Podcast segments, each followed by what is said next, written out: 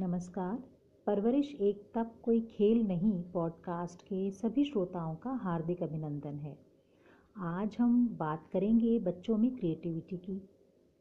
बहुत से लोगों को लगता है कि क्रिएटिविटी तो गॉड गिफ्टेड होती है, यानी ईश्वर की देन है, पर ऐसा ज़रूरी नहीं है। क्रिएटिविटी एक स्किल है, केवल गॉड्स गिफ्ट नहीं, और पेरेंट्स इसे भली भांति निखार भी सकते हैं। क्रिएटिविटी से स्वास्थ्य व खुशी भी प्राप्त की जा सकती है। और यह केवल एक्टिंग, संगीत, नृत्य या पेंटिंग तक ही सीमित हो, ऐसा ज़रूरी नहीं है।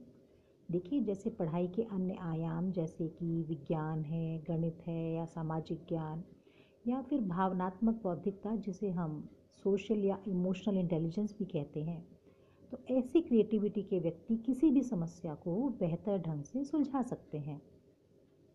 और नए नए अवसरों को प्राप्त करते हैं और उनका लाभ भी उठा पाते हैं।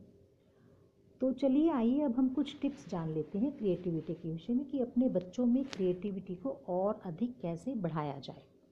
तो सबसे पहली बात कि छोटे बच्चे जब आपके होते हैं तो बच्चों को एक छोटा सा कोना या हो पाए तो एक अलग कमरा दें, जहाँ वे बिना रोक टोक के कुछ भी कर सके। जैसे कि पेंटिंग है, ड्राइंग है, क्राफ्ट है, सिंगिंग है, डांसिंग है।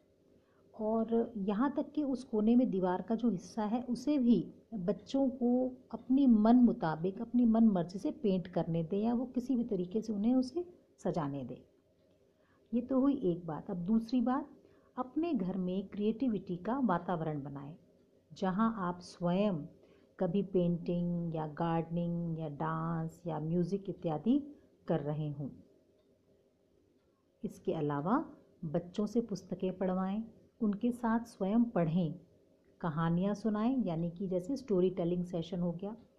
कभी कभार एक नाटक का मंचन भी करवाएँ, उसमें आप कोई कैरेक्टर आप खुद ले लीजिए, कोई बच्चा को कोई बना दिया उसमें। मान लीजिए जैसे कछुआ खरगोश की कहानी है तो आप खुद, आपने कछुए का रोल पकड़ लिया, बच्चे को खरगोश का बना दिया, या आप खरगोश बन गए, बच्चे को कछुए का दे दिया तो इस तरीके से आप कर सकते हैं। कठपुतली का शो भी अरेंज कर सकते हैं घर पर ही। इससे बच्चों में क्रिएटिविटी बहुत बढ़ेगी और उनके अंदर बहुत ज़्यादा आत्मविश्वास यानी कॉन्फिडेंस भी आएगा। इसके अलावा पॉइंट नंबर चार पर मैं आती हूँ कि बच्चों को कोई एक टॉपिक दे दें, फिर उस पर डिबेट स्टार्ट कर दें, यानी वाद विवाद प्रतियोगिता जैसे होती है, और बच्चों को डिसएग्री यानी कि अगर वो आपसे, आपका बात नहीं भी मान रहे हैं, आपसे वो विपरीत जा रहे हैं तो भी उसको चलने दीजिए। उस टॉपिक की प्रॉब्लम के सॉल्यूशंस बच्चों को ढूँढने दें। पॉइंट नंबर पाँच, बच्चों को क्रिएटिविटी दिखाने के लिए इनाम देकर प्रोत्साहित ना करें। इससे उनका नेचुरल फ्लो रुक सा जाता है, बाधित सा हो जाता है। उन्हें फ्रीली वो करने दें जो वे स्वयं क्रिएटिवली कर सकते हों। आपने कहा, पियानो बजाओगे तो प्राइज़ मिलेगा। हो सकता है बच्चा रंगोली बनाने में ज़्यादा खुशी फील करता हो। तो इस तरीके से बच्चों को लालच दे दे करके आप अपनी इच्छाएँ उनसे पूर्ति ना करवाएँ। पॉइंट नंबर छः इसमें आता है कि क्या प्राप्त हुआ इससे ज़्यादा प्रक्रिया पर ध्यान दें कि क्या बच्चा खुश हुआ। बच्चों से पूछें कि उन्हें क्या अच्छा लगा उस एक्टिविटी में। तो मुझे उम्मीद है कि आपको आज का ये एपिसोड ज़रूर पसंद आया होगा।